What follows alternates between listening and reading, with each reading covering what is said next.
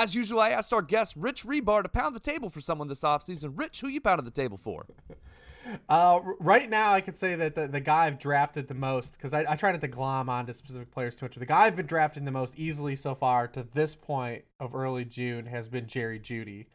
Uh, we need Drew Lock to not play, but I mean, just when you look at Jerry Judy's rookie season, I mean, there was a lot. There was a lot of pros. All the targets were there. Uh, you know, just he was second till dead last in catchable target rate uh, amongst all N F L wide receivers, behind A J Green. He really only had one terrible game, and it was late in the season uh, against the Chargers. That was really one. It was a self sabotage.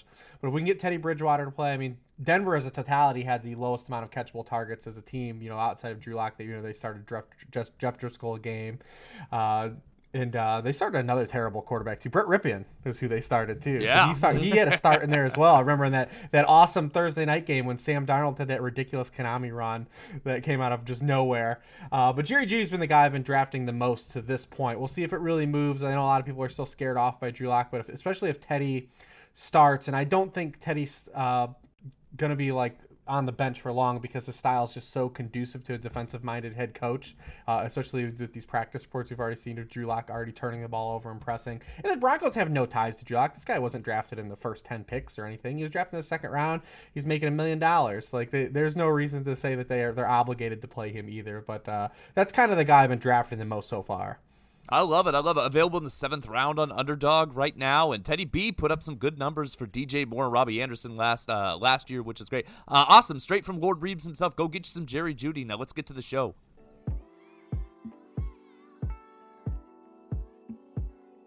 Welcome, everyone, to the Most Accurate Podcast. I am your humble host, Brandon Niles. My co-host today is the fantastic Chris Allen. Chris, how you doing, buddy? I'm doing great. I'm really excited to get a chance to sit down and talk with both you and Rich this afternoon, my Ohio brethren. Uh, but, yeah, let's let's get on to it, man. Yeah, I'm excited. We're going to talk to uh, the A F C North Division. Uh, as you mentioned, we're pumped to have Rich Hribar on the pod today. You can find Rich on Twitter at Lord Reeves and check out all his awesome content over at Sharp Football Analysis. Uh, Rich is one of the best in the business using data and analytics to create actionable fantasy advice, and we're excited for the chance to chat with him. Uh, Rich, thanks so much for joining us. How are you doing today? I'm doing great, guys. I mean, we, we've been trying to get this together for a, a couple weeks here. I'm glad we finally found a time slot for us all to get together and talking about the A F C North, which is, you know, arguably might be the best division in football.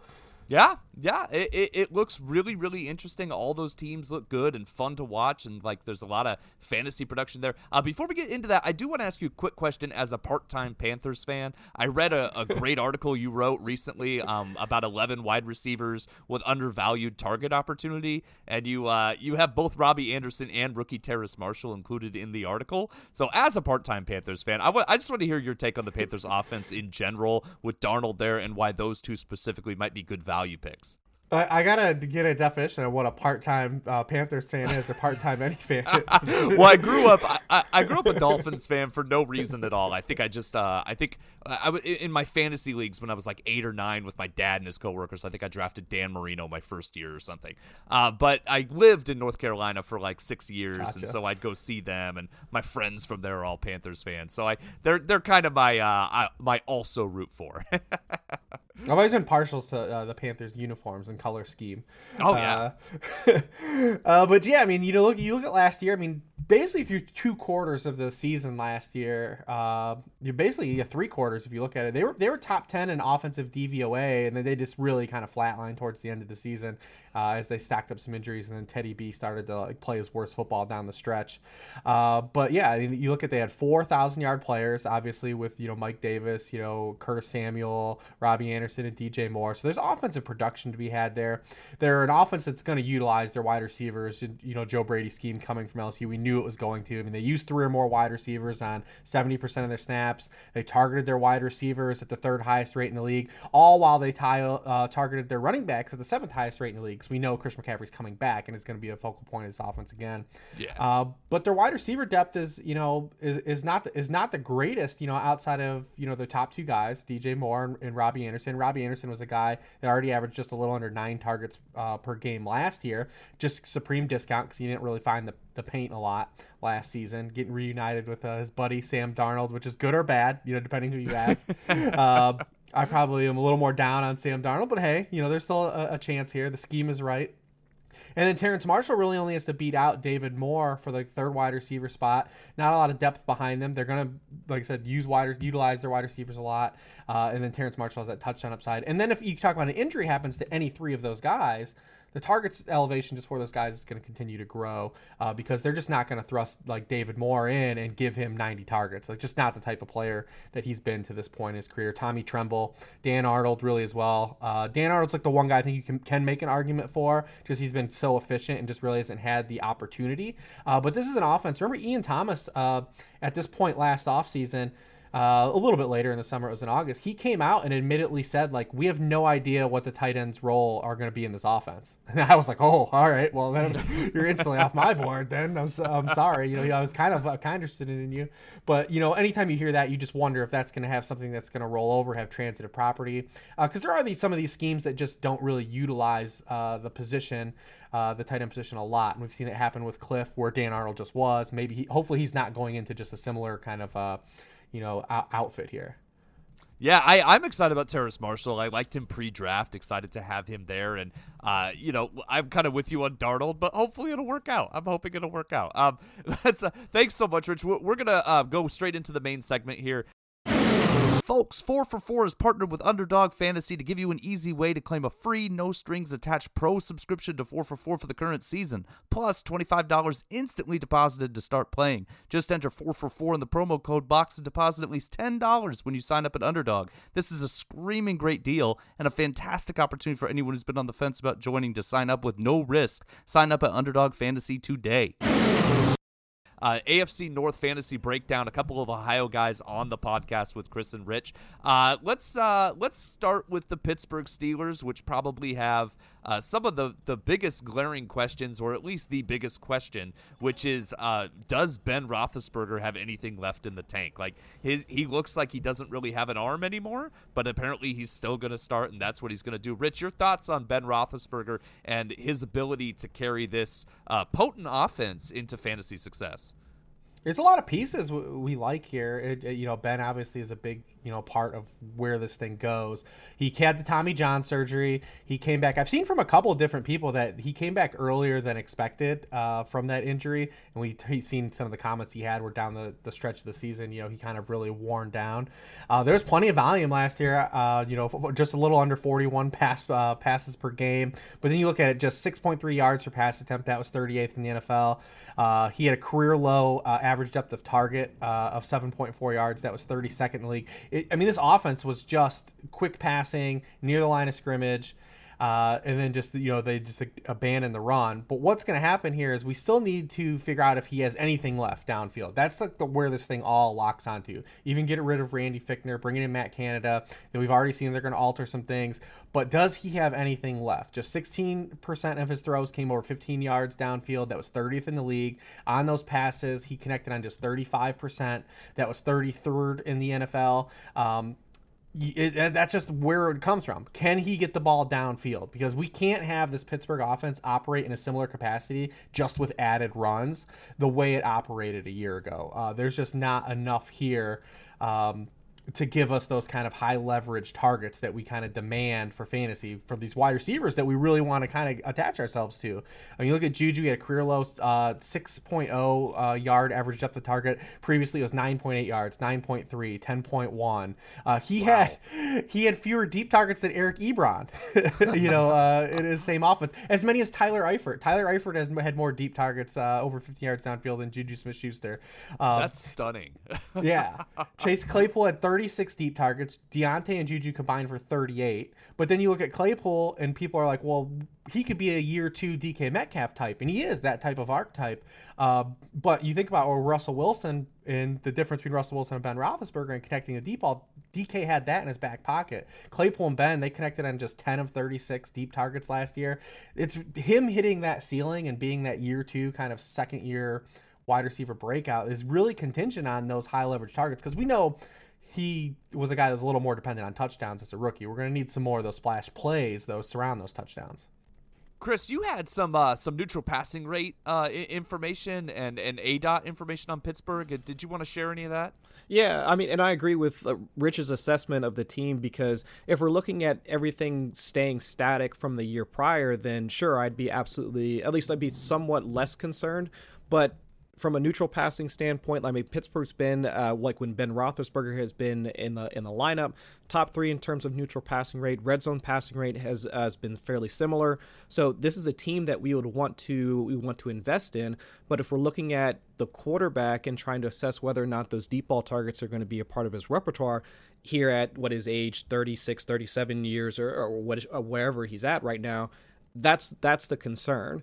Because for a guy like Chase Claypool, who's currently going as, if I'm not mistaken, the wide receiver, I think wide receiver thirty on, uh, according to Underdog A D P, I mean, we really need him to still have some of those downfield targets that we were expecting for him, uh, at least more of that in the higher efficiency that we're expecting from him in, in this year two leap. But we still have, I mean, James Washington is still going to be a part of that group. Uh, they're st- talking about kicking Juju Smith-Schuster to the outside, which I don't really understand personally, because yeah. we know that his efficiency like really drops off in that area. So, and now with the addition of Najee Harris, we know that he's also going to suck up some of those underneath targets as well. So it's like where like where the where's the value going to come at? Like, who are the guys that are going to hit within that offense? And it really all hinges on whether or not Ben Roethlisberger is going to, I guess, get back to where he was at, like prior to elbow surgery, or if this really is just him trying to fight that cliff that we know he's going to wind up falling over here within the next year or so. Yeah, and I'm worried about his health in general, because if he does fall off, we've seen what Mason Rudolph can do, and we've seen what Dwayne Haskins can do, and it's not pretty. So, you know, that's my concern there with this offense is um, if Ben isn't good anymore, like if he can't get back to his five thousand yards, or at least threatening five thousand yards and throwing downfield, as you two alluded to, uh, and they have to make a switch because of injury, either way, any of those three quarterbacks on the roster could be problematic for that. Uh, you mentioned Najee Harris, and I, I just wanted to start with you, Chris, on this. Uh, the rookie running back coming to Pittsburgh, you know, historically, uh, be outside of the last couple of years, Pittsburgh has been a pretty good spot for running backs. Now, this one, this team looks more built to pass. Do you, are, are you bullish on Najee Harris this year, uh, being able to come in immediately as a starter? His A D P right now is end of the second round. Uh, that seems like pretty uh, a pretty high cost for him, but, you know, definitely some upside. He can catch the ball and run well. Yeah, and I think that's if you're trying to look at the archetype of a running back that you would want in the early rounds, like Harris profiles as that type of guy that could give you that early round value. And coming out of college, we knew that he was at least a viable pass catcher uh, come, uh, in, uh, throughout his collegiate season. And so he moves into a team that really, I mean, is devoid of that sort of competition. And so that, I mean, we're not really looking at like Benny Snell or any of those other guys that are, uh, that are going to be working as the second fiddle to Najee Harris. So I think when we look at the projectable volume for him, not just the rushes in between the tackles, but also the passing volume, if you go back to twenty seventeen, twenty, uh, twenty sixteen, when Le'Veon Bell was still a part of that offense, we're looking at close to one hundred targets like per season. I mean, that's average for Le'Veon Bell. Not to say that Harris yeah. is going to run in and take uh, one hundred targets right out the gate, but we can see at least that path to him having that sort of target share within that offense. And if the Steelers were going to select Harris with that sort of draft capital, then we at least have to assume that's the type of role he's going to take within an offense. So who's it going to ding? I mean, if we were assuming Juju Smith-Schuster to wind up having his role as that slot receiver within an offense, probably takes away from him. It also works in uh, works in concert with the fact that Ben Roethlisberger's arm might be deteriorating or not. But either way, those short targets could be something that Harris could wind up scooping up. So I see him as at least a decent value for where he's going at in drafts as of right now. Rich, are you interested in him at A D P right now? I think his A D P on Underdog is seventeen point two. Yeah, I've been kind of, you know, uh, you know, dabbling in the Najee Harris market, like like Chris said. I mean, it's when you just look for archetypes of running backs before we even get into the weeds on, you know, what this could be, you know, his fit for Pittsburgh. I mean, you're talking about a six three, two hundred thirty pound running back that could catch the football. Uh, he's not going to come off the field, and he's a true workhorse in every sense of the word. Uh, he, last year, he accounted for sixty-six percent of the Alabama touches. That was the highest share of team touches for any running back in this class.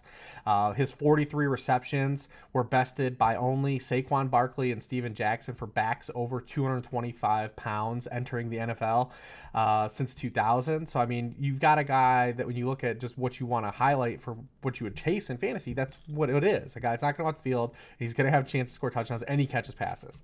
Uh, you know, the interesting thing is that here he's going to be trading that just stellar Alabama offensive front for this Pittsburgh offensive front, which yeah. uh, we did for Sharp Football, the, for the book. We did unit ranks, and they are my thirty-second ranked offensive line. Um, now in fantasy, we're just going to chase the value and hope things like play out. But there is a little, some red flags here with this. I mean, when when contacted uh, at or behind the line of scrimmage last year, Najee Harris only averaged one point eight yards per rushing attempt. He just wasn't contacted at or behind the line Oof. of scrimmage very often. Uh, Steelers running backs were uh, second in the N F L for most carries uh, contacted at the line of scrimmage last year on forty-two percent of carries. Now they did get rid of some guys that weren't very good in the first place. You know, Marquise Pouncey was a guy that aged and, you know, kind of really fell off. Alejandro Villanueva, same way. Uh, you know, and the, Matt Filer is probably the best guy that they lost on the offensive line of the three starters that are leaving. They do have a guy in Kevin Dotson that played really well as a rookie that could be even potentially be an upgrade. Uh, he played three hundred sixty snaps last year. He's only credited with one pressure and one hurry allowed uh, last season as well. So he could potentially be an upgrade, but a lot of people look at the Steelers offensive line and they just look at like Ben Roethlisberger's sacks and they're like, oh, they must've been pretty good. Uh, well, it's just only, that's what the offense was last year. And it was a combination of Ben's arm and this offensive line. He was the fastest to delivery uh, among quarterbacks in the N F L. Uh, but when you look at, he only allowed, he only took fourteen sacks, but they were twenty-fourth in E S P N's run block win rate metric. They're twenty-eighth in pass block win rate. Uh, this offensive line really didn't make upgrades, and they did that by you know by taking Najee Harris where they did. They bypassed offensive line, uh, and then they really weren't able to get back in into the third round because they took Pat Freiermuth uh, in the second round as well. So I mean, there are some concerns here. Um, I tried to get super super into the weeds on offensive line impact and how it can be, but it does exist. I mean, this is, uh, you know, objectively on paper, it's one of the worst offensive lines in the N F L. And my concern is that the Pittsburgh won't be really able to operate like they have in years past, where they can make some of those, they can mask some of their mistakes on offense, like with the defense that they've had in years past. And they really don't have that this year. I mean, with some of the losses that they've had, like throughout their uh, the interior of the uh, interior of their defense, and they also have like some uh, some issues uh, at corner as well. I'm just wondering that we'll see more of those, not necessarily uh, negative game scripts uh, that we would really want for fantasy, but I don't think they'll be able to play to the same style that they have in years past. I mean, in the first ten weeks of the season, I think they were second in terms of E P A per play allowed, just behind the Rams, I think right ahead of the Bucks. But then what the over the last three, four games of the season, what they got dunked on by Ryan Finley at one point. Uh, they wound up losing that uh, that really bad game. I mean, that really uh, well, yeah, that was actually a pretty terrible game against the Washington football team. I mean, there were a number of times like throughout the throughout the back end of the season where we're just wondering what is, how are the Steelers going to be that Iron Curtain that we've typically known them to be? And I just don't think they'll be able to play the same way they have. Yeah, Steelers will Steelers. That's that's what they like to play down sometimes. That's kind of what they do. Uh, we talked about the yeah. receivers a little bit already. Uh, Diontae Johnson, wide receiver twenty-four, uh, at Underdog right now. Uh, Chase Claypool, wide receiver thirty. Juju, wide receiver thirty-eight. And then James Washington still being drafted as wide receiver one hundred three right now. Uh, Rich, any of those guys, which one of those guys is the most appealing to you at A D P? We've already kind of talked about what their upside is for Claypool and Juju. I uh, haven't really talked about Diontae yet. Uh, Any of those guys you're targeting, where they're going? For as much as I like all three individual players, they're not three guys that I've drafted a lot based on just like the, the company they keep in terms of A D P. I don't honestly click them, them a lot. Uh, you know, Deontay's probably the best value bet. You know, he was, what, fifth in the N F L in targets per game, eleventh in catches, but then we talk about the, the A D O T problem. You know, he's twenty-eighth in receiving yards per game. Uh, Claypool is the archetype of guy that I like to draft. Uh, you know, guys that get high leverage targets. I always talk about high cholesterol fantasy targets. Like Claypool's that guy. Downfield targets, end zone targets. Uh, will the overall value be there for him? That's the one question mark. And can Ben get him the football downfield? The other problem that Claypool has, though, is his A D P just surrounds guys in that similar archetype that he is, that I just kind of like more. T. Higgins, I just outright like more. Same archetype of guy. Kenny Galladay, I'm not nearly as down in the field as Kenny Galladay. I understand why people, some people are, but he's a guy that is the same archetype. Cortland Sutton's also the same archetype. So you've got kind of that bucket of all guys that are very similar, and he might not have the target projection of like a T. Higgins or a Galladay.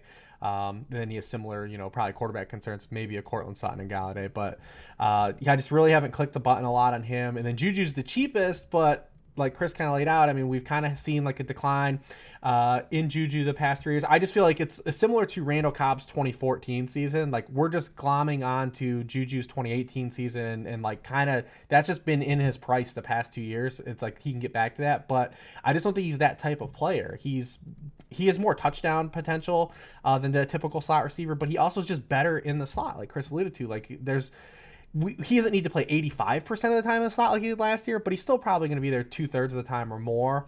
Uh, that can help him get some more higher leverage targets that can help his fantasy ceiling a little bit and, and you know, kind of take away from him just being like a, a touchdown-dependent floor guy like he was last year. But also, I'm just not drafting him a lot.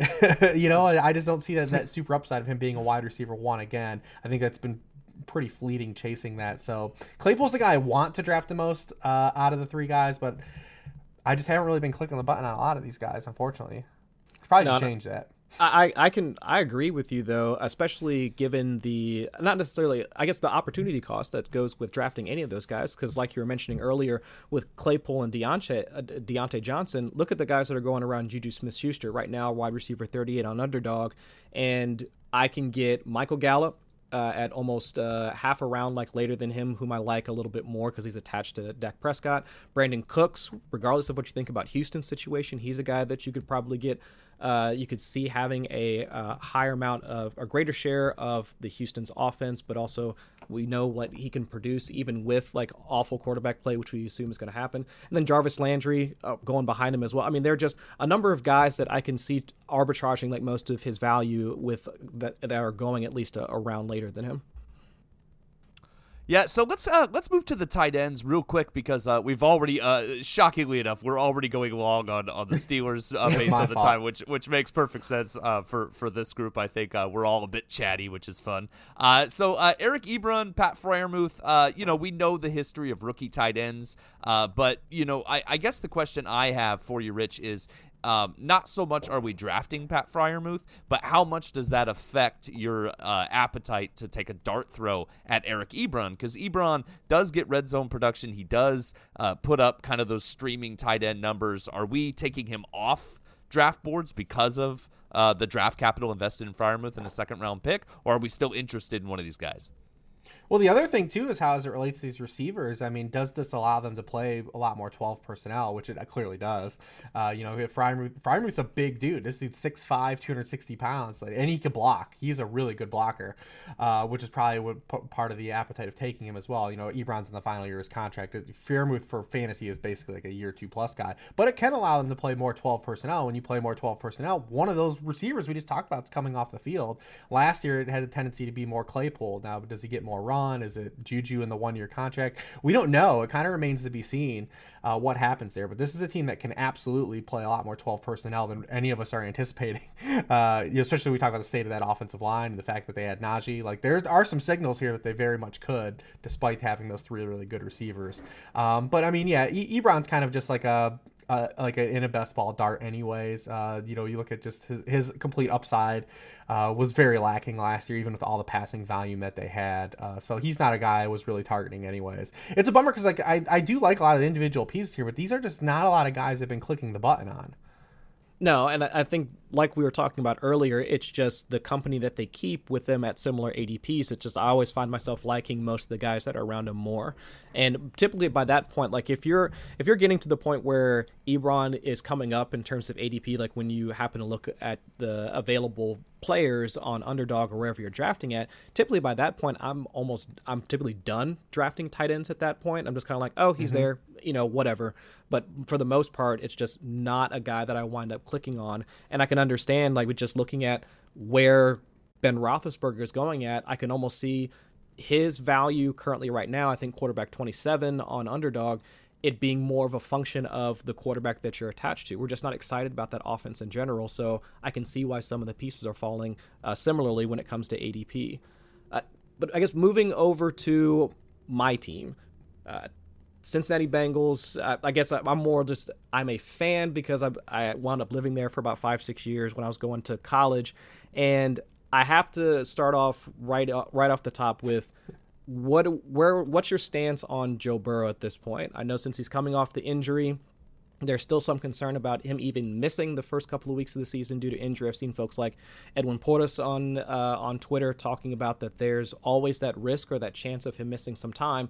But really, we want we know that the volume is going to be there whenever he gets under center, whether it's week one, he starts on, on PUP or whatever. We know the volume is going to be there. But is the rushing going to be there so that we can access some of that Konami code action that we saw in his rookie season? So I guess that's where I wanted to start the conversation off, Rich. Are you projecting that right off the bat, or is it something that you can really see him start to get more comfort in doing that, like later on in the season? Yeah, I've been more cautious on just the mobility angle, just from like guys like Edwin, and you know, basically, I mean, he tore that A C L and M C L in week ten of last season, so he's really brushing up against the potential of like if, if there's a setback, and then if there's like a, an early season lull in mobility.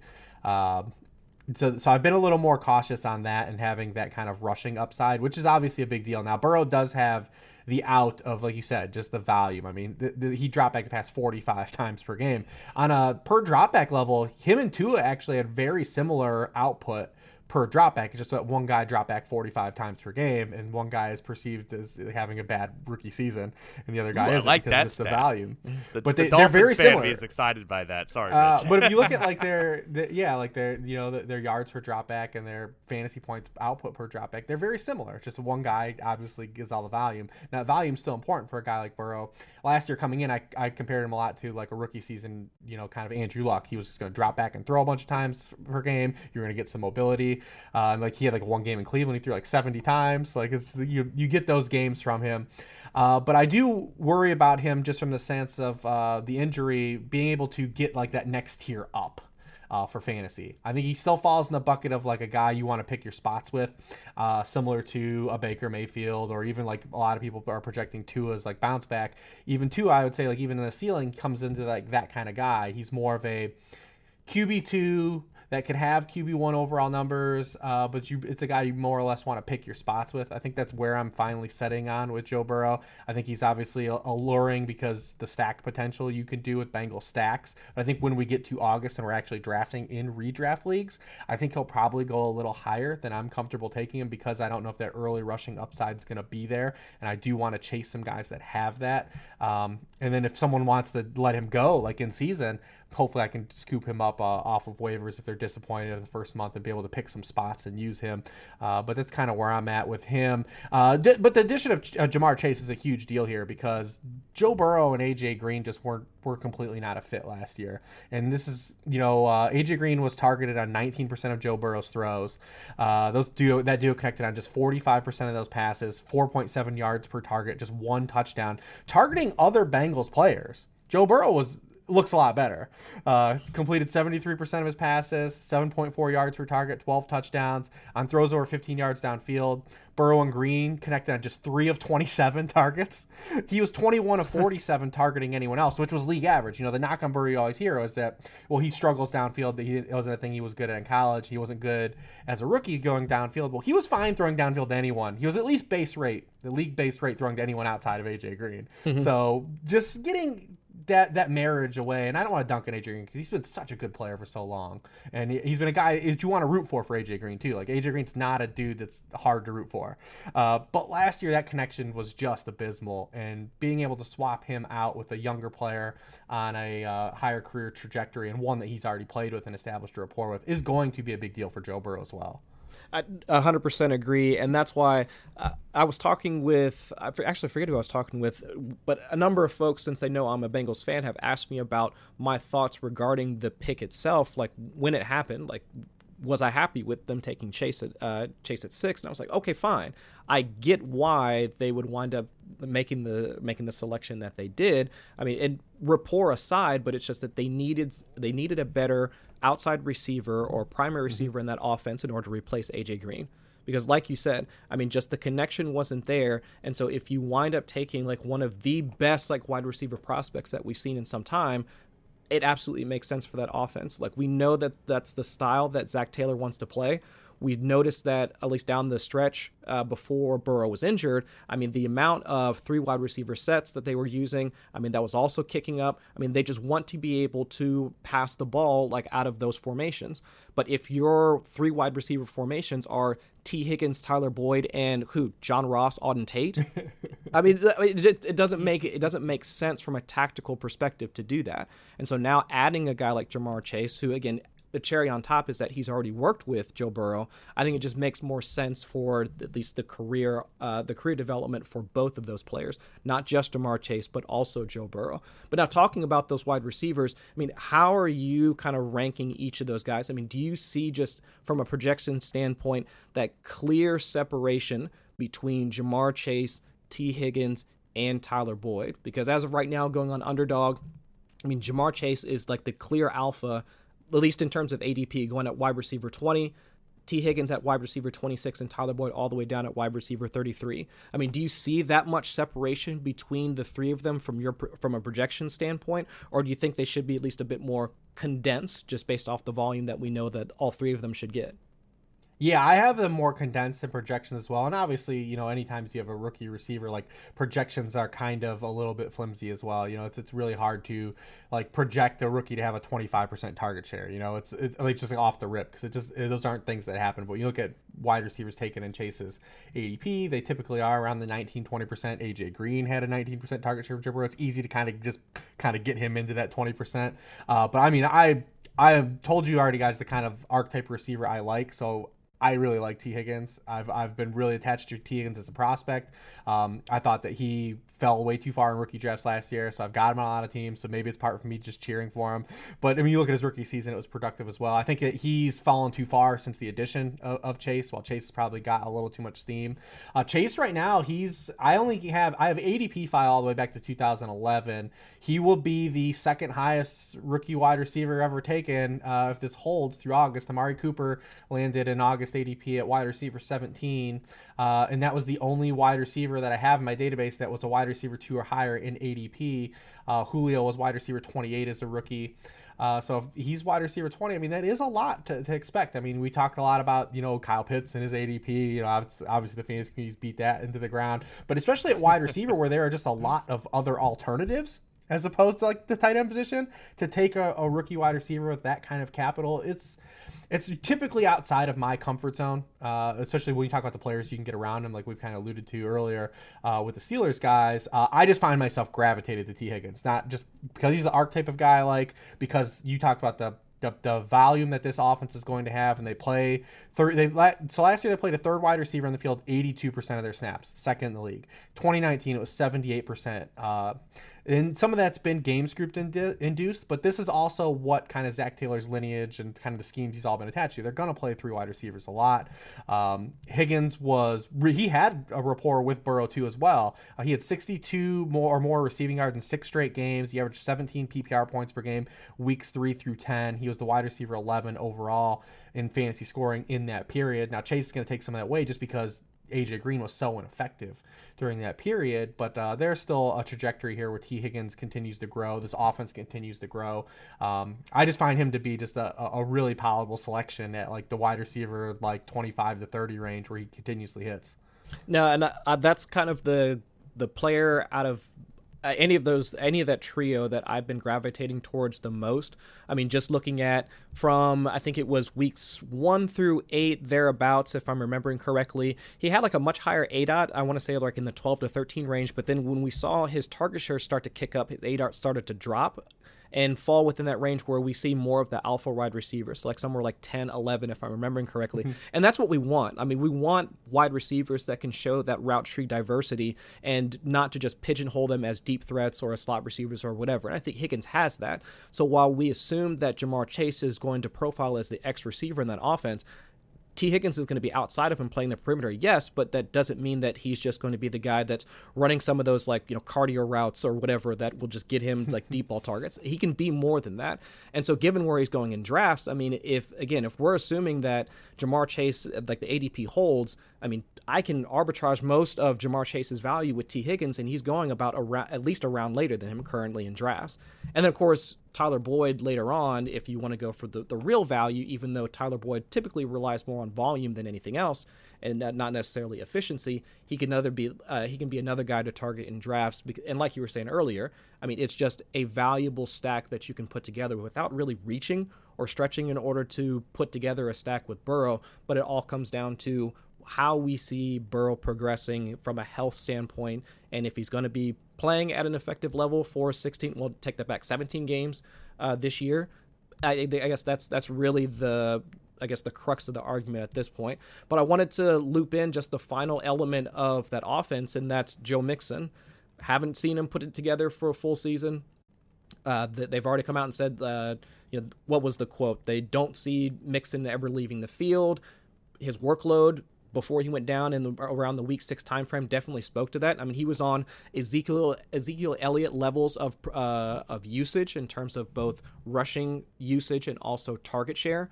So I'm hoping uh, that you might be with me on this, but is Joe Mixon, I think, in line for an R B one type season this year? Yeah, I absolutely think so. Um, but it just goes back to what we talked about Najee Harris too. Like, we can takes away some things like uh some, maybe some red flags and kind of look at these things under the microscope, but it's just an archetype to bet on. I mean, you just have to keep betting on the archetype, the three down guy that gets goal line carries and is involved in the passing game. I know that Brian Callahan's comments kind of gave us like the C J Spiller is going to have the ball till he pukes kind of flashbacks. Uh, but, you know, C J Spiller is also not that archetype of running back. Uh, you know, you talked about it. I mean, the, before Mixon got hurt last year, I mean, he was second in the N F L in touches per game behind Derrick Henry. Um, You know, he was running a career-high twenty-one point three pass routes per game and averaging a career-high six point eight receiving points per game in P P R formats. Uh, you, you remove Gio Bernard, uh, this depth chart of Samaje Perine, Travion Williams, uh, Chris Evans, Puka Williams, Jock Patrick, wherever they get out of these guys. I mean, it's, he's going to have the runway. Uh, then we have to, you know, what is this impact of, you know, bringing Frank Pollock back? Is that going to ha- be, you know, uh, be an overall positive? Uh, Jonah, Jonah Williams playing a full season. Uh, Riley Reef just being an upgrade over the bodies they had last year. Uh, I don't know what they're going to get out of Jackson Carman, you know, moving, you know, to guard. Uh, but you just bet on the archetype. We can bring up all these other things, but there are only so many of these guys in the N F L. And we'll talk about it a little bit because I know you guys are the Browns guys coming up too. The, the fantasy game has really transitioned into where running backs aren't catching a lot of passes anymore in the N F L. They haven't the last three seasons. It's gone down year after year. Uh, and there's a number of reasons that we get into. So, like, these guys that do all of these things, you just have to glom onto the archetype because there's just not many of them. Uh, so, because any of those guys can hit their ceilings, like, they're going to smash. They're going to, because the position that still provides the highest leverage on a weekly basis and seasonal basis in fantasy football are the highest scoring running backs in fantasy football. Uh, there's a reason that those guys get played in D F S every week. There's a reason why you start in, in D F S and you play those guys, because even the, the best players know. Uh, the thing is, it's just harder to diagnose, uh, you know, getting those guys because the, because of the injuries and things that happen. But there's a specific archetype that generally fills those spots, and Joe Mixon is that archetype of running back. Y'all gonna talk me into Joe Mixon. I don't like that. I, I drafted him last year. He burned me. I was I out. Get it. And now now I'm getting back in. I'm getting back I in get now. It. How dare you? Folks, we have a couple giveaway opportunities coming up on the horizon. First off, we're offering an opportunity to win an entry into Scott Fish Bowl eleven. Show up to our live stream this Monday, June fourteenth at seven thirty p.m. Eastern Standard Time. The link will be tweeted out from the four for four account when it goes live. Be sure to join us and enter during the live stream while listening to myself, Chris, and Jen Akins discuss the Scott Fish Bowl, kickers, and anything else that pops into our heads. Winners will be announced at the end of the live stream. Second, in honor of the four hundred forty-fourth episode of the Most Accurate Podcast, listeners have until midnight Eastern Standard Time on Sunday, June twentieth, to enter to win either a free pro subscription or a four for four t-shirt. All you have to do to enter is give the Most Accurate Podcast a five-star rating on Apple Podcasts and leave us a nice review. Take a screenshot of your review and tweet it to at four for four football. In celebration of his ten years with the site, John Paulson will announce the two winners on that four hundred forty-fourth episode, which will post on the evening of June twenty-first, so get your entries in now. Let's shift to the Browns uh, real quick. Uh, I, I want to talk about the wide receivers first with the Browns because, you know, Jarvis Landry, uh, not a great start to his Cleveland Browns career. Obviously, the injuries limited to him to seven games last season. Uh, you know, Chris, I, I want you to tell me a little bit about why you might be a little more bullish on the receivers, including Odell Beckham Junior in Cleveland, than uh, perhaps the standard person is. Well, I know that a lot of folks were on the narrative, because I saw it floating around Twitter quite a bit, that the Cleveland Brown, uh, Cleveland was better without Odell Beckham, which oh, yeah. I, just on, on its on its face, like, almost made my head explode, because it, it never made like sense to me. Because if I just if you look at the personnel usage that they were that they had towards the back end of the season, despite the fact that they were winning, I mean, if we or we're, if we're ready to crown Rashard Higgins as the alpha wide receiver in that offense, then I, I don't know where we're at, like, as a, as a fantasy community, but. Over the the last like three to four games of the season, because they had like the awful like weather games in weeks ten and twelve. I'm sure Rich uh, almost has to remember them vividly because he lives in the area. But uh, the Cleveland Browns, they were at least uh, I think they were sixth in terms of E P A per play over the back end of the season. Uh, Baker Mayfield, he had two top three finishes uh, over that time span, and I think he also finished as uh, the Q B twelve in weeks either fifteen or sixteen. I mean, he was a Q B one, like, over that back half of the season, and it wasn't just because he was winning uh, not just off of uh, efficient passing, but their neutral uh, games, uh, neutral passing rate also kicked up to around, like, sixty percent. Red zone passing rate also kicked up. So, from a team that we had already, uh, we had just assumed that, well, it's Kevin Stefanski, he comes from Minnesota, look at Kirk Cousins' passing rate, it's going to be back into the league. I mean, they actually showed a bit more than what we had assumed that offense to look like at the beginning of the season. They were much more efficient of a passing game, so I'm not ready to just declare Odell Beckham being just awful for that offense. It's more about that offense learning and coming together under Kevin Stefanski more than anything else. So I think Odell Beckham, now, if you put him back into that efficient offense and s- substitute Rashard Higgins for Odell Beckham, now we're talking about a Odell Beckham that can at least not ascend to where he was at with the Giants, because I don't see, I don't think he's going to have a similar volume to when he was at in New York, but he could at least be efficient enough as a receiver to outkick his current A D P. Yeah, or current A D P, he's, you know, he's the twenty-eighth receiver on Underdog right now. Jarvis Landry, the forty-second receiver on Underdog. I feel like these guys are both values. Uh, what, what do you think about the receivers in Cleveland, Rich, and are you buying at their A D P? Yeah, I mean, Jarvis is uh, one of those guys you, you don't go broke with, similar to Tyler Boyd that we just talked about. I actually like those guys more in best ball leagues than seasonal leagues. Uh, I get you kind of take on them. You kind of take on the best of those guys. You don't have to predict them. Because remember, Jarvis and Tyler Boyd in a similar capacity. These are guys, the way they're utilized and kind of predicated on more volume than than high leverage targets. They're going to have stretches of the season where you almost talk yourselves out into benching them a lot of times. And, you know, you you, you can you could really get into kind of uh, the weeds into your roster management and start missing the best games that these players kind of offer. That's why I do like those guys a little more in a, in a best ball league than than not.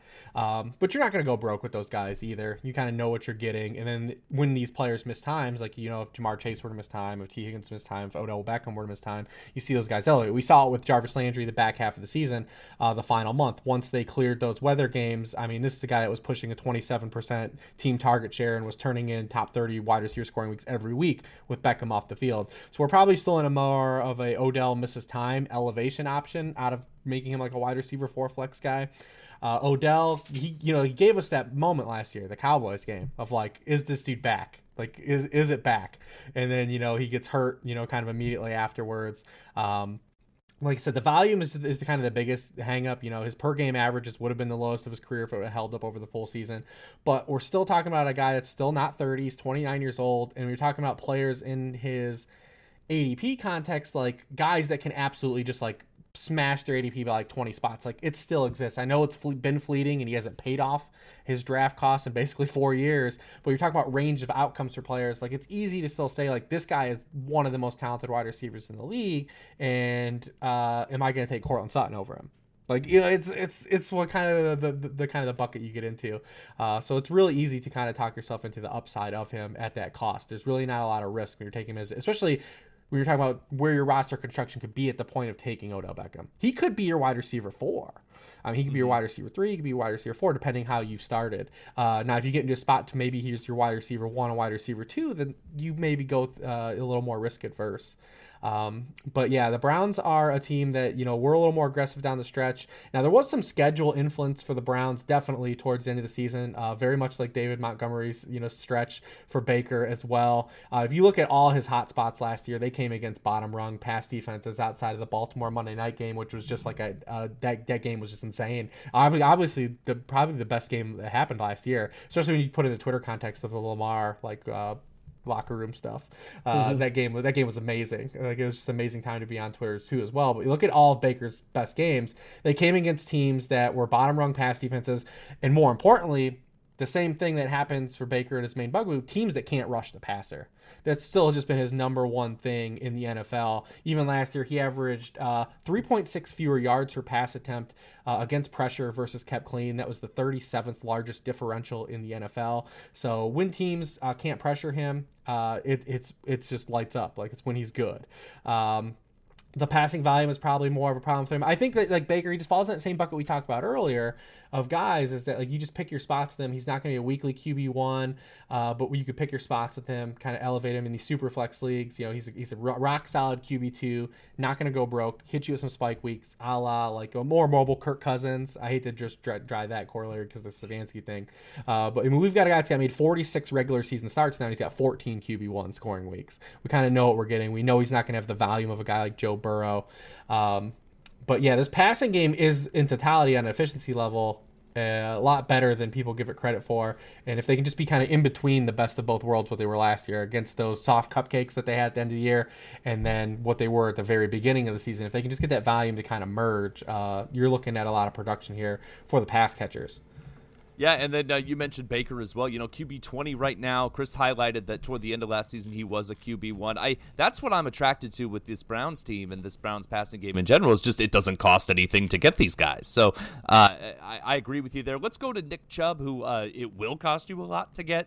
Um, how are you viewing Nick Chubb in P P R formats, and then kind of lead that into Kareem Hunt as a zero running back Uh, target, because he does that? I, I know uh, that's been always my hesitancy to going all in on Chubb in the first round in most drafts, because he doesn't really catch the balls and Hunt is there. What do you think, Rich?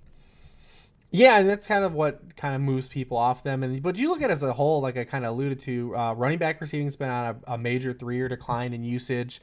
Uh, target rate, share of league-wide reception, share of yard, share of uh, receiving touchdowns have all dropped from the season prior, three straight seasons. Last year, running backs only averaged eighteen point five percent of the league targets. That was down from nineteen point eight percent in twenty nineteen, twenty point five percent in twenty eighteen. Uh, just two individual running backs accounted for fifteen percent of their team targets, J D McKissic and, and Alvin Kamara. Uh, we saw six backs hit that share of targets in twenty nineteen, nine do so in twenty eighteen. Uh, we just had... Uh, You were, we lost Christian McCaffrey, and we'll get Saquon back to help the, to kind of help that field. But there's a reason why this is also happening on a league-wide trend basis. One, wide receiver usage is up. There are more wide receivers playing now in today's N F L than ever ever before, and more guys getting targets. Uh, and then also the the mo- mobile quarterback factor. The amount of mobile quarterbacks that have entered the N F L recently just continued to rise, and it happened again this year. Uh, tre- even including, including guys like uh, Trevor Lawrence and Zach Wilson, these are guys that are going to have rushing attempts and have scramble ability uh, outside of just Trey Lance and Justin and Justin Fields. Um, so the, the increased mo- mobile quarterback uh, rate in the N F L is really taken away from some of these running back targets as well.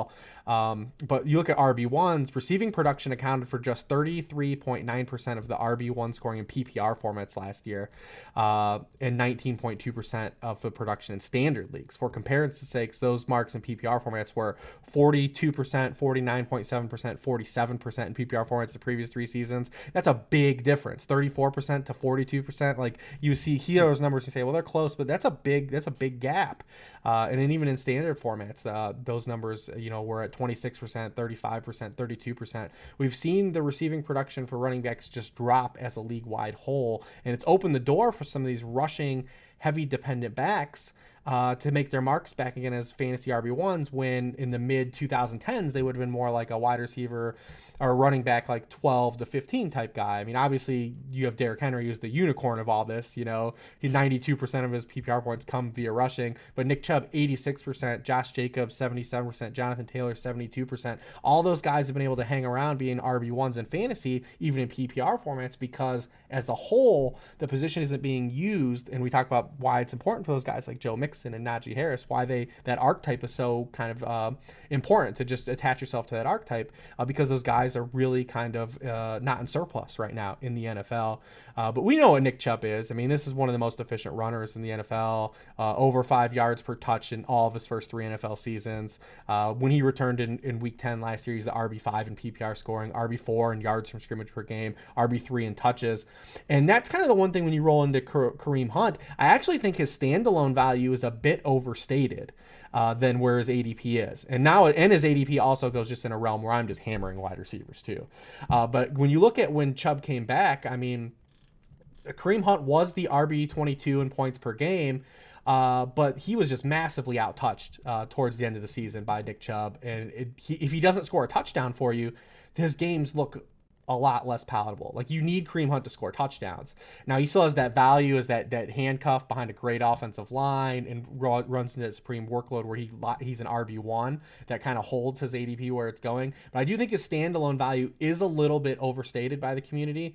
Um, and especially, like I said, when you're going around all those wide receivers, man, when I'm just hammering wide receivers, like, I just honestly don't have a lot of Kareem Hunt. No, and I think that's that's where I've I've definitely fallen prey to the same uh, to the same issue with Hunt, because if we're looking at right now currently, Kareem Hunt's A D P over on Underdog is like running back twenty-five, so fifty-six point five in uh, half point P P R. And at that same time, I mean, there's, well, we talked about Diontae Johnson, but still Kenny Galladay is going shortly after, T. Higgins, Brandon Ayuk, Odell Beckham. I mean, all of those wide receivers I'd rather have than Kareem Hunt at that point. And from a Uh, if most folks abide by some of just the general roster construction or structural drafting rules, I mean, most, I mean, we know that that dead zone of running backs typically exists within that area. So I'm always looking for those wide receivers that I know are going to give me more usable weeks than any of the running backs are typically going that area. And just, it's unfortunate that Hunt falls in that area because, like you were mentioning earlier, Rich, I mean, he we know the upside should something happen to Chubb. I mean, we just watched that happen last last season. But from a usage and efficiency standpoint, I would much rather have the wide receivers that are currently going that range than Hunt, like almost ten times out of ten, which is unfortunate. Yeah, they had he had eight weeks with, with Chubb towards the end of the season, and uh, in five of those eight weeks, he was the R B thirty or lower in P P R. Um, you need more than that out of that. that that's average running back production. Um, that's not going to break you, but it's also the having average running back production is the least functional thing you can have in your weekly N F L in your weekly fantasy lineup. It provides the least amount of positional leverage, whereas baseline wide receiver production is more, way more functional than baseline running back production, uh, from the gaps to like a wide receiver one per performance. Uh, so that that kind of moves me off him a little bit because I don't, I just don't think the standalone value is as high as everyone thinks it is. No, and I think that's I think it's a fair assessment of Hunt, like walking into this season. Uh, Do we even care about the tight ends at this point? I know that the, after the expe, after the the move for them to pick up Austin Hooper, the contract that he got, that then we try and correlate that with his output from last season. Are you even interested in the Austin Hooper? Do we throw a dart at David Njoku if we assume that he comes back from the dead in twenty twenty-one? I mean, are you interested in either of those guys? Not so much. I think the biggest thing with Austin Hooper is that we just kind of, we knew that what kind of player he was, and that if he wasn't going to get the kind of volume he was going to have in Atlanta, we were going to get a season like he gave us in Cleveland, right? Like, he's just always been kind of a catch and fall tight end. He doesn't create a lot of yak. He's been predicated on getting a lot of targets. And when you don't get a lot of targets, you're not going to be as productive and be a lot more touchdown dependent like he was last year. And I just don't see him as a player, as an archetype of a player changing. That's just who Austin Hooper is. Uh, so if he doesn't run into a situation where he can get a high amount of targets, then he's probably not going to be a reliable fantasy option on a weekly basis. No, and I think I thought I heard you mention it on which show, I forget. Uh, please forgive me, uh, but I remember you talking about the fact that we're drafting Austin Hooper at or above some of the other guys that are going to, like a guy like Gerald Everett. I would much mm-hmm. rather have somebody like Gerald Everett than uh, than uh, trying to figure out if Hooper is going to return any sort of volume like in, in twenty twenty-one and uh, when it comes to best ball drafts. Yeah, absolutely. All right, so last team that we're going to get to uh, here for the A F C North, uh, and it is the Ravens. Rich, do you expect any sort of bounce back season for, for Lamar? Like, after almost like a complete one eighty shift from twenty nineteen, they were at least top three in terms of offensive yards per drive. I think that dropped back to uh, eighteenth or nineteenth in twenty twenty. Lamar has this down season. I mean, is there anything to expect uh, for him to be able to move back into that Q B one like type of uh, like overall Q B one range versus where he's currently being drafted at, which is about the Q B four, Q B five as of as of right now on Underdog? Yeah, he, he's my Q B two. And, you know, last year we knew this, though. Like, I mean, we this is the thing, and it could be a larger fantasy conversation, but, you know, fantasy A D P, fantasy ranks, uh, they tend to just resemble what we just saw, even though we know that, that none of that stuff really ever stays, like, true. And we knew the Ravens were going to have regression. I mean, they were they were one of the healthiest teams in, in twenty nineteen, and they scored on fifty-seven percent of their offensive possessions, which matched the two thousand seven New England Patriots uh, for highest scoring rate per drive, you know, since since two thousand. Since this stuff was being able to be tracked, uh, we knew there was going to be regression there, and they had the regression, and they had it health-wise too. Um, a lot of these teams too that have these outlier seasons, they are usually supremely healthy, and then that doesn't hold the next season as well. But they were still, you know, ninth in the league in, in scoring rate and possession, so they're still a good offense even with regression. You don't have to completely run away from regression. Um, But you look at you look at Jackson. He got going towards the end of the year as well. We've seen him kind of, you know, get going. Uh, he averaged what twenty-four point eight points per game over his final seven games. He had six Q B one scoring weeks uh, after just three Q B one scoring weeks over his opening eight games. So it, it did come together towards the end of the season. Also, it's just like when we talk about regression too with these quarterbacks, and it's going to exist for Josh Allen. I mean, it's just really tough to run back being the Q B one. Uh, over the past nine years, we've had eight different quarterbacks pace the position in scoring. The last time a Q B one was overall back-to-back seasons was Drew Brees uh, in two thousand eleven and two thousand twelve. Um, and the last time a guy was a Q B one in points per game level was Dante Culpepper in two thousand three, two thousand four. It's just really hard to repeat at the position. It's a tightly packed position. Uh, any type of regression or any type of missed time is going to move you off of that. Uh, and then you just look at the circumstances that happened with some of this regression. We talked about the offensive line. You Marshall Yonder retires. Ronnie Stanley played in just six games. He had the A C L injury. That's two high-level offensive linemen. You're out. Uh, he went from being pressured on nineteen point nine percent of his dropbacks in twenty nineteen when he was the M V P to thirty point four last season. His sack rate went from five and a half percent to seven point two percent. You're going to get Stanley back this year. You add Kevin Zeitler uh, on a contract. Uh, Matt Skura left for via free agency. He was one of the worst centers in the league. Uh, D J right. Fluker allowed a pressure on ten point two percent of his blocking snaps last year. It's the highest rate in the league amongst all tackles last season. He's gone off the team. So the offensive line's better. Uh, You get Rashad Bateman, a former four-star recruit in the first round. You still have Marquise Brown. You have Mark Andrews. You had Tylan Wallace. Uh, this is all uh, positive singles signals here. We can. We, I, I won't just go long-winded here. We'll, we'll let you chime in too about the passing rate things. Everyone's going to want to talk about this because all everyone Twitter has been talking about. Uh, yeah. But uh, you know, this the signal here is is that they want to get Lamar Jackson and maximize Lamar Jackson the most. And I, I mean, all these moves just signal to me like this is a Lamar Jackson big-time bounce-back season. The runway is there for him, uh and then we can kind of steer this into the the conversation that everyone wants to hear the official takes on of how much and is are the Ravens going to throw this year. Yeah, I, I know that's the thing that everybody wants to know about, if it's going to be more, because they've already been talking about when they add in the wide receivers. I mean, we didn't even talk about like Sammy Watkins, but I mean, yeah. they, they they add in they add in like, you know, Galaxy Brain Sammy. Uh, they also uh, they bring in like Bateman. They bring in Wallace. I mean, but like you mentioned, I mean, the regression that we expected came, and then, of course, everybody on top of the expectation that they were going to regress, everybody got upset about the regression that we knew was coming. Mm-hmm. I mean, it drops from like a nine percent like uh, T D rate in twenty nineteen to six point nine percent, which is still well above league average. Yep. And so it's like, what what were we expecting, guys? I mean, and so that was kind of my that, that that's kind of my frustration with the I guess the outlook for the entire Baltimore offense. But it's not like I'm expecting them to completely kick up their neutral passing rate. I know they're what bottom two, or if not like dead last in terms of neutral passing and also red zone passing rate. That's not my expectation. My expectation though would be that they at least be more efficient with their passes.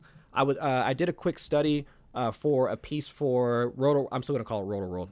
I don't even care. Yeah. Uh, but uh, I mean, I did a quick study for uh, for Roto World, like shortly after day three, and the wide receivers that they wound up selecting, both in uh, in Bateman and Wallace, uh, where they went on the field is actually where uh, like where Lamar Jackson was most inefficient. From an E P A per play standpoint, uh, Jackson was most efficient on some of those intermediate routes. So like your out routes, your curls, your digs, like something like that. Uh, but I looked at that and combined that with some uh, early research that Matt Harmon had done for reception perception, and that's exactly where both of those guys win.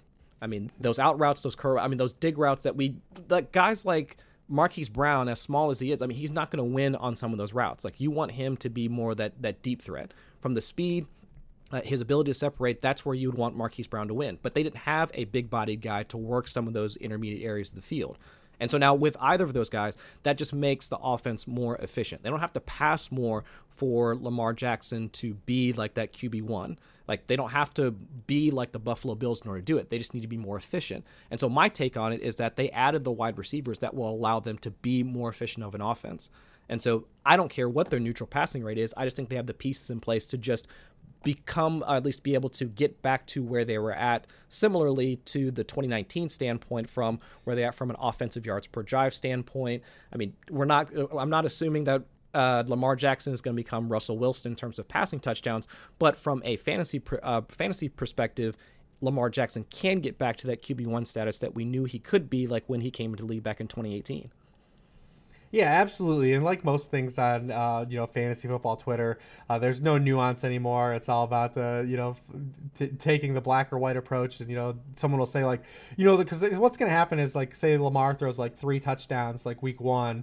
Uh, there's going to be a tweet out there. It's going to be like, well, someone told me the Ravens weren't going to throw this year. Like, you know, it's, it's exactly what's going to happen. But when you look at this in totality, both sides are correct. The Ravens are absolutely going to throw the football more this year. And they're still probably going to be in the bottom half of the league in pass attempts, like like you said. But the, the the reason that it matters, though, is like you said, is they're going to increase their efficiency. Rational coaching doesn't remove and neuter the best trait of your best player, which happens to be Lamar Jackson and what he provides, mobility. You accentuate it. You accentuate it. Like, you, you make it better. You highlight it. You, you make Lamar Jackson the best player he can be. And that's what they're doing, like you said, by getting him targets that can win more on the types of routes that they've been unsuccessful with, the guys like Willie Snead and Miles Boykin, uh, they've been unsuccessful with. Um, I do hope from just like a, a top-down view of, of them, uh, offensive approach, that it allows them just to be more aggressive on first downs. I mean, you look at uh, last year, where Lamar in this offense really got hurt was just the predictability factor. I mean, just thirty-five point six percent of his attempts came on first down. That was thirty-seventh in the N F L. But he averaged eight point two yards per attempt on those passes. uh, forty-two point three percent of his passes came on non-first down plays needing seven or more yards, a fifth highest rate in the league, and he averaged only seven yards per attempt on those passes. Lamar Jackson, we know. There's, we don't have to have the argument of, is Lamar Jackson a, an effective N F L passer? Can he be? We've already been proven he can, but when you put a player like Lamar Jackson in a situation where he has to punch out passing, we know that's where he kind of gets hurt a little bit. And the Ravens put him consistently in those positions last year. And just not being as predictable, uh, adding efficiency, those are things um, that this offense really kind of, you know, highlighted. And I think that they made the right personnel choices this season to not only maximize Lamar Jackson, but obviously their team in totality. But it does make me like Lamar Jackson more than the individual pieces. I was really high on Bateman coming in. I do think that is, is destination-wise, it's not as good as some other places he could have gone. Does that make me think that he's not a good player by any means? No, it doesn't. But it, I'm still more in love with Lamar Jackson here than elevating any of the other players and saying they're going to throw the ball more and have increased efficiency. It makes me like Lamar Jackson more. No, and I think that's the way that we should be approaching like mobile quarterbacks, because we know that from a week-to-week standpoint, like the volatility associated with their scoring, we know that it's probably going to come from Lamar. Like most of that production is going to come from Lamar, almost in the same way that I'm I'm viewing like Jalen Hurts like this this season. Right. Like we know that Jalen Hurts is going to rush the ball, and from what we saw, I mean, he can have those three hundred-yard passing games with a couple of touchdowns, or they could be one hundred-yard passing games and two rushing touchdowns. But all of the value is connected to the quarterback. So I'd much rather just invest in the quarterback, regardless of, almost like agnostic of A D P, versus trying to figure out like, well, which pieces of that passing game are going to be useful. Maybe the only one that I might, uh, I guess the only two that I might would be possibly like Marquise Brown, like, just because of where he's going at in terms of A D P, but then also Mark Andrews. But I want to get your take on Hollywood Brown first. I mean, do we see, even with the additions to the passing game, I mean, Bateman, Wallace, Sammy Watkins, I mean, do we see still a path for Marquise Brown still being at least, let's say, a viable wide receiver two in terms of fantasy production? Because I know even last year, I mean, it took him essentially scoring a touchdown per game, like down the stretch, in mm-hmm. order for him to even to break into the top twenty-four ranks. But do you see at least more uh, like a better path for him uh, being in that wide receiver two conversation next season? I'm a little concerned just based on the uh, uh, the target share. Now, like I think that we have to project his his target share to kind of come down the most. I mean, in terms of wide receiver targets, league-wide wide receiver targets, he accounted for forty-five point three percent of the Ravens' wide receiver targets. That was the second highest wide receiver share at his position outside of Devontae Adams, who was at fifty-one point two percent. Uh, you know, the next highest wide receiver targeted on the Ravens was Willie Snead at forty-eight looks. Like we're just talking about when you're talking about adding Sammy Watkins, Rashad Bateman, there's just gonna, they're going to close the gap. That that gap is just going to be closed. So that's kind of the problem I have. Now that said, wide receiver forty-five the past week in F F P C drafts, it's hard to have any pushback at that cost because when you get to that point of your draft, you really shouldn't be focusing on the negative players, just the, the negative uh, uh, aspects of a player, just the pros. You know, I mean, he's just a year three wide receiver. Uh, he's been productive two years in the league. He's capable of spike weeks. Like those are all the things you kind of really should care about. You you don't need to be tearing down guys with his A D P. There's a reason his A D P is already there. Uh, we tend to do that a lot with guys too, by the way. But, you know, uh, yeah, I'm a little concerned about the target share though. Um, Uh, but definitely, I think that, you know, he's been a productive player and he's kind of shown all the things we thought he was going to be in the N F L. It's just if he can sustain that, you know, kind of uh, target share in the field. I'm a little still higher on Mark Andrews just because for the reasons we just talked about Lamar Jackson. We knew the regression was coming, you know, like we knew like Mark, we knew that Mark Andrews was going to probably have the efficiency that he had last season. We are double counting it now. Uh, you know, it, it's a bummer because he finally became a full-time player. It was the first mm-hmm. time we got this. We, Mark Andrews finally became a full-time player. He played sixty-six percent of the Ravens snaps per game last year after thirty-two percent per game as a rookie, forty-four percent uh, per game in twenty nineteen. Um, just like I said, he fell, fell victim to the regression we thought was going to happen. You know, uh, he, he, your touch, when your touchdown rate is at ten point two percent, it's probably going to drop. And it, it, it was still seven point nine percent. Like you said, it dropped and it was still above, you know, le- you know, league rate. Uh, he was still a good player. It's just the expectations we had for him were so much higher than what he actually produced. Um, the, the the volume thing is probably just going to be the, the the one bugaboo, especially compared to the guys that have kind of crept into his area this year. You know, last year he was like locked in to be the guy behind Kittle and Waller, and sometimes even ahead of Waller at that time. Uh, but now that those guys are just going to have, you know, a lot, lot higher target share, we know um, that they're kind of, you know, ceiling output per talent, talent level is higher. But now we've got guys like Kyle Pitts and T J Hockenson who are threatening his volume levels. Uh, so that's why you kind of see him slide a little bit. Uh, but we've seen Andrews, you know, towards the end of the season too, he was a guy like Hollywood, finished the season strong, uh, thirty catches, four hundred yards, two touchdowns over his final six games, got it going. Um, but like I said, I, I'm still in on him because I just think that we overweighted something we thought that we had a pretty good idea was going to happen last year. And it did happen, uh, that we're overweighting it now.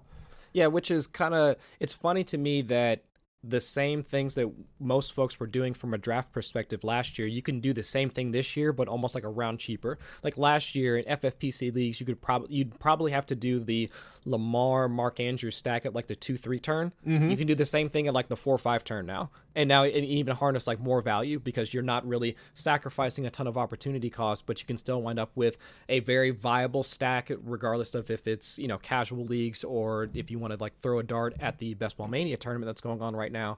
I mean, it's a much more affordable stack, but we still can harness most of the value out of an offense that we know can be good. Yeah, and we still know from Andrews, even with him, him his touchdown rate dropping, like the touchdowns were still there in totality. And this is a guy at a position that's driven by touchdowns. Like we know that he still has that. If you're betting on guys, we're ranking guys based on like odds to have double digit receiving touchdowns. He would probably be second or third, like as we're going down the position. Right. So, yeah. Uh, yeah, I mean, I, I'm all for taking the, the dip that you're getting on Mark Andrews this season. So we'll have to flip from the uh, the passing game over to the running game outside of Lamar. I mean, we've got Dobbins going in like the second or third round. We've got Gus Edwards now going in the eighth, ninth round, like somewhere in there with his A D P kind of climbing up because of the extension news. I mean, where are you at on either of these guys? Because I've been I've been focusing more on Gus just because of the like the leverage that A D P, we get yeah. given yeah given the production that we know he's going to have within that offense. Like Dobbins as a talent aside, we just know that that offense, at least from a rushing standpoint, is going to be spearheaded by the quarterback, and we know that Gus Edwards is at least a viable, has at least viable standalone value on a week-to-week basis. So I've been avoiding Dobbins at his A D P. Is that the way you've been approaching it? Yeah, just more in totality of the way I play. Uh, you know, more by the time Dobbins comes up, I'm already usually into the receivers. And this is, you know, even from a redraft stance, uh, I'm into the receivers at that point. Uh, the interesting things we talked about is that, you know, there's this Twitter contingency that says, hey, you guys are all wrong. The Ravens are clearly going to throw more. And then oddly enough, that same contingency is like, screw J K Dobbins. He's not going to catch any passes. Uh, yeah. it's, it's, it's always, it's always something, man. It's always something. Uh, but I mean, I do think it's going to be a kind of a, it's not gonna be a full split. I think it's gonna be similar like it was to end last year. I mean, Dobbins had single digit touches uh, in each of the team games opening the five games. Then he goes, he goes and has double digit touches. double digit touches eleven of the final twelve games. But even during that spike in opportunity, he reached fifteen touches just three games all season. And that's kind of like the ballpark where we're still going to be with Dobbins. Um, it's probably going to be in like that, you know, thirteen to seventeen touch range per game, even with like an increase. Gus Edwards is still going to be around. Uh, Gus Edwards, like you said, from an A D P stance, he fits. I think he definitely fits more in these best ball leagues too. I think when we get to actual August, he's going to be a tough guy to draft though, um, because he's not going to have any standalone value. Like we talked about with Kareem Hunt, like having some. Uh, he really has no, no standalone value, even getting his touches per game, like the, those touches, like he did, he's, he didn't give you anything viable on a weekly week basis. Even some games with a touchdown, uh, you didn't get anything usable for fantasy. Uh, I mean, this is a guy that we just really can't project to have a lot of catches either, even if they do throw more. eighteen career catches doesn't really fit that archetype. Um, you know, he is, he is just five career Uh, double-digit P P R games in games without scoring a touchdown. So he's going to have to run into a lot of value. So I think he's going to be tough to click the button on when we get to August, and he's going to be more of a where he's going to be more of a roster paperweight. I think uh, you're never going to want to start him, and you're not going to want to cut him because he's attached to a, a, a really good offense. That if he got the job, he would be usable, right? So you're mm-hmm. not going to cut him. Like those guys are always problematic, especially early in the season when you take in drafts. Like those guys tend to find their way on the waiver wires. Um, Or they just sink rosters all year. You think like a guy like Alexander Madison, you're just waiting to start him, waiting to start him. And then when he finally gets the job, he's not even used the same way as Dalvin Cook. They're bringing in a third down back. You know, it's it's not the same usage. It's Darrell uh, Henderson. That's who it is. It's Darrell Henderson. Yeah, exactly. Um, so, I mean, I, I think when we get to August, I'll have a tough time drafting Gus Edwards. Uh, I, I mean, I love J K. Dobbins as a player. Uh, I just think that when you get to the point of the drafts where he comes up, I'm more focused on wide receivers. I think even some running backs are better touch bets than him. And then you have the mobility factor that we talked about. Uh, even with having Lamar Jackson, he's going to take away some of those natural targets that a running back would get as a check down. And Lamar is going to take some of these rushing touchdowns as some of his own as well, which is a problem. Uh, but, you know, he's always going to lure you in because the efficiency is going to be there for Dobbins. Like, and we've seen it with Gus Edwards as well. Uh, and and we'll see it with Miles Sanders, you know, this season. Like he, the, you know, when Miles Sanders played with Jalen Hurts, like you play with this type of quarterback, this archetype of quarterback, efficient. They breed efficiency, but they also reduce the the money touches, the receptions, mm-hmm. and the goal line touches, which always stings as well. Um, but yeah, that's kind of where I've been at too with those guys. Yeah, because I think when if I'm looking at some of the guys that are going similarly. Uh, From a running back perspective in A D P, I mean, give me Chris Carson that's going shortly after J K. Dobbins because I can at least see a path to at least him having more of those money touches like we were t- that we were talking about. I mean, Miles Sanders, like you were mentioning, uh, I I still see the same risk profile because he's attached mm-hmm. to a volatile quarterback like Jalen Hurts. But it's just like for J K. Dobbins, I mean, the the production, like while we know it can be efficient, he's still going to be attached to an offense where Gus Edwards is still going to be a large part of that offense. Lamar Jackson is still going to get his. I mean, it's easier for me to switch tracks and start looking at the wide receivers that are going in that same range. So if we're talking about, I mean, it's Michael Thomas, Keenan Allen, and Amari Cooper that are around him in, in that same range. I will yeah. take J K. Dobbins like ten times out of ten. I will take uh, the the wide receivers over J K. Right. Dobbins like ten times out of ten. I mean, it's a no-brainer yeah. at that point. Yeah, guys that are going to get one twenty-five plus targets. Uh, yeah. pretty pretty easy game there. Yeah, I think that's that's an easy selection for me at that point. So, I mean, Rich, I mean, thank you so much for your time. I mean, it has been an absolute blast, like finally getting a chance to sit down and talk with you, cover the A F C North. Uh, before we get you on out of here, I mean, the floor is yours. Tell us about some of the work that you're doing over at Sharp Football, anything that you got going on throughout the rest of the offseason, and uh, where we can find you at on Twitter. Yeah, so if you go to Sharp Football Analysis, uh, everything I've done so far this offseason, there's no paywall or anything like that. Everything's just open to the public. It's even got all my rankings and even why those players are ranked there. That's all, all up there. And I've done already um, a little – I've done, I think, about sixty-five articles, fantasy articles so far this season. We're in this little dead period here, so I've been focused more on, like, individual player stuff uh, before we ramp up and get to, like, the top-down, like, how to play fantasy stuff, which I always like to do in the summertime.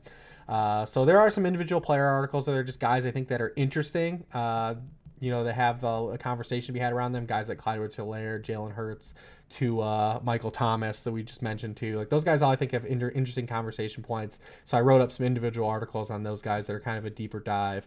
Uh, you can find all that stuff uh, there for free uh, at Lord Reeves at Twitter.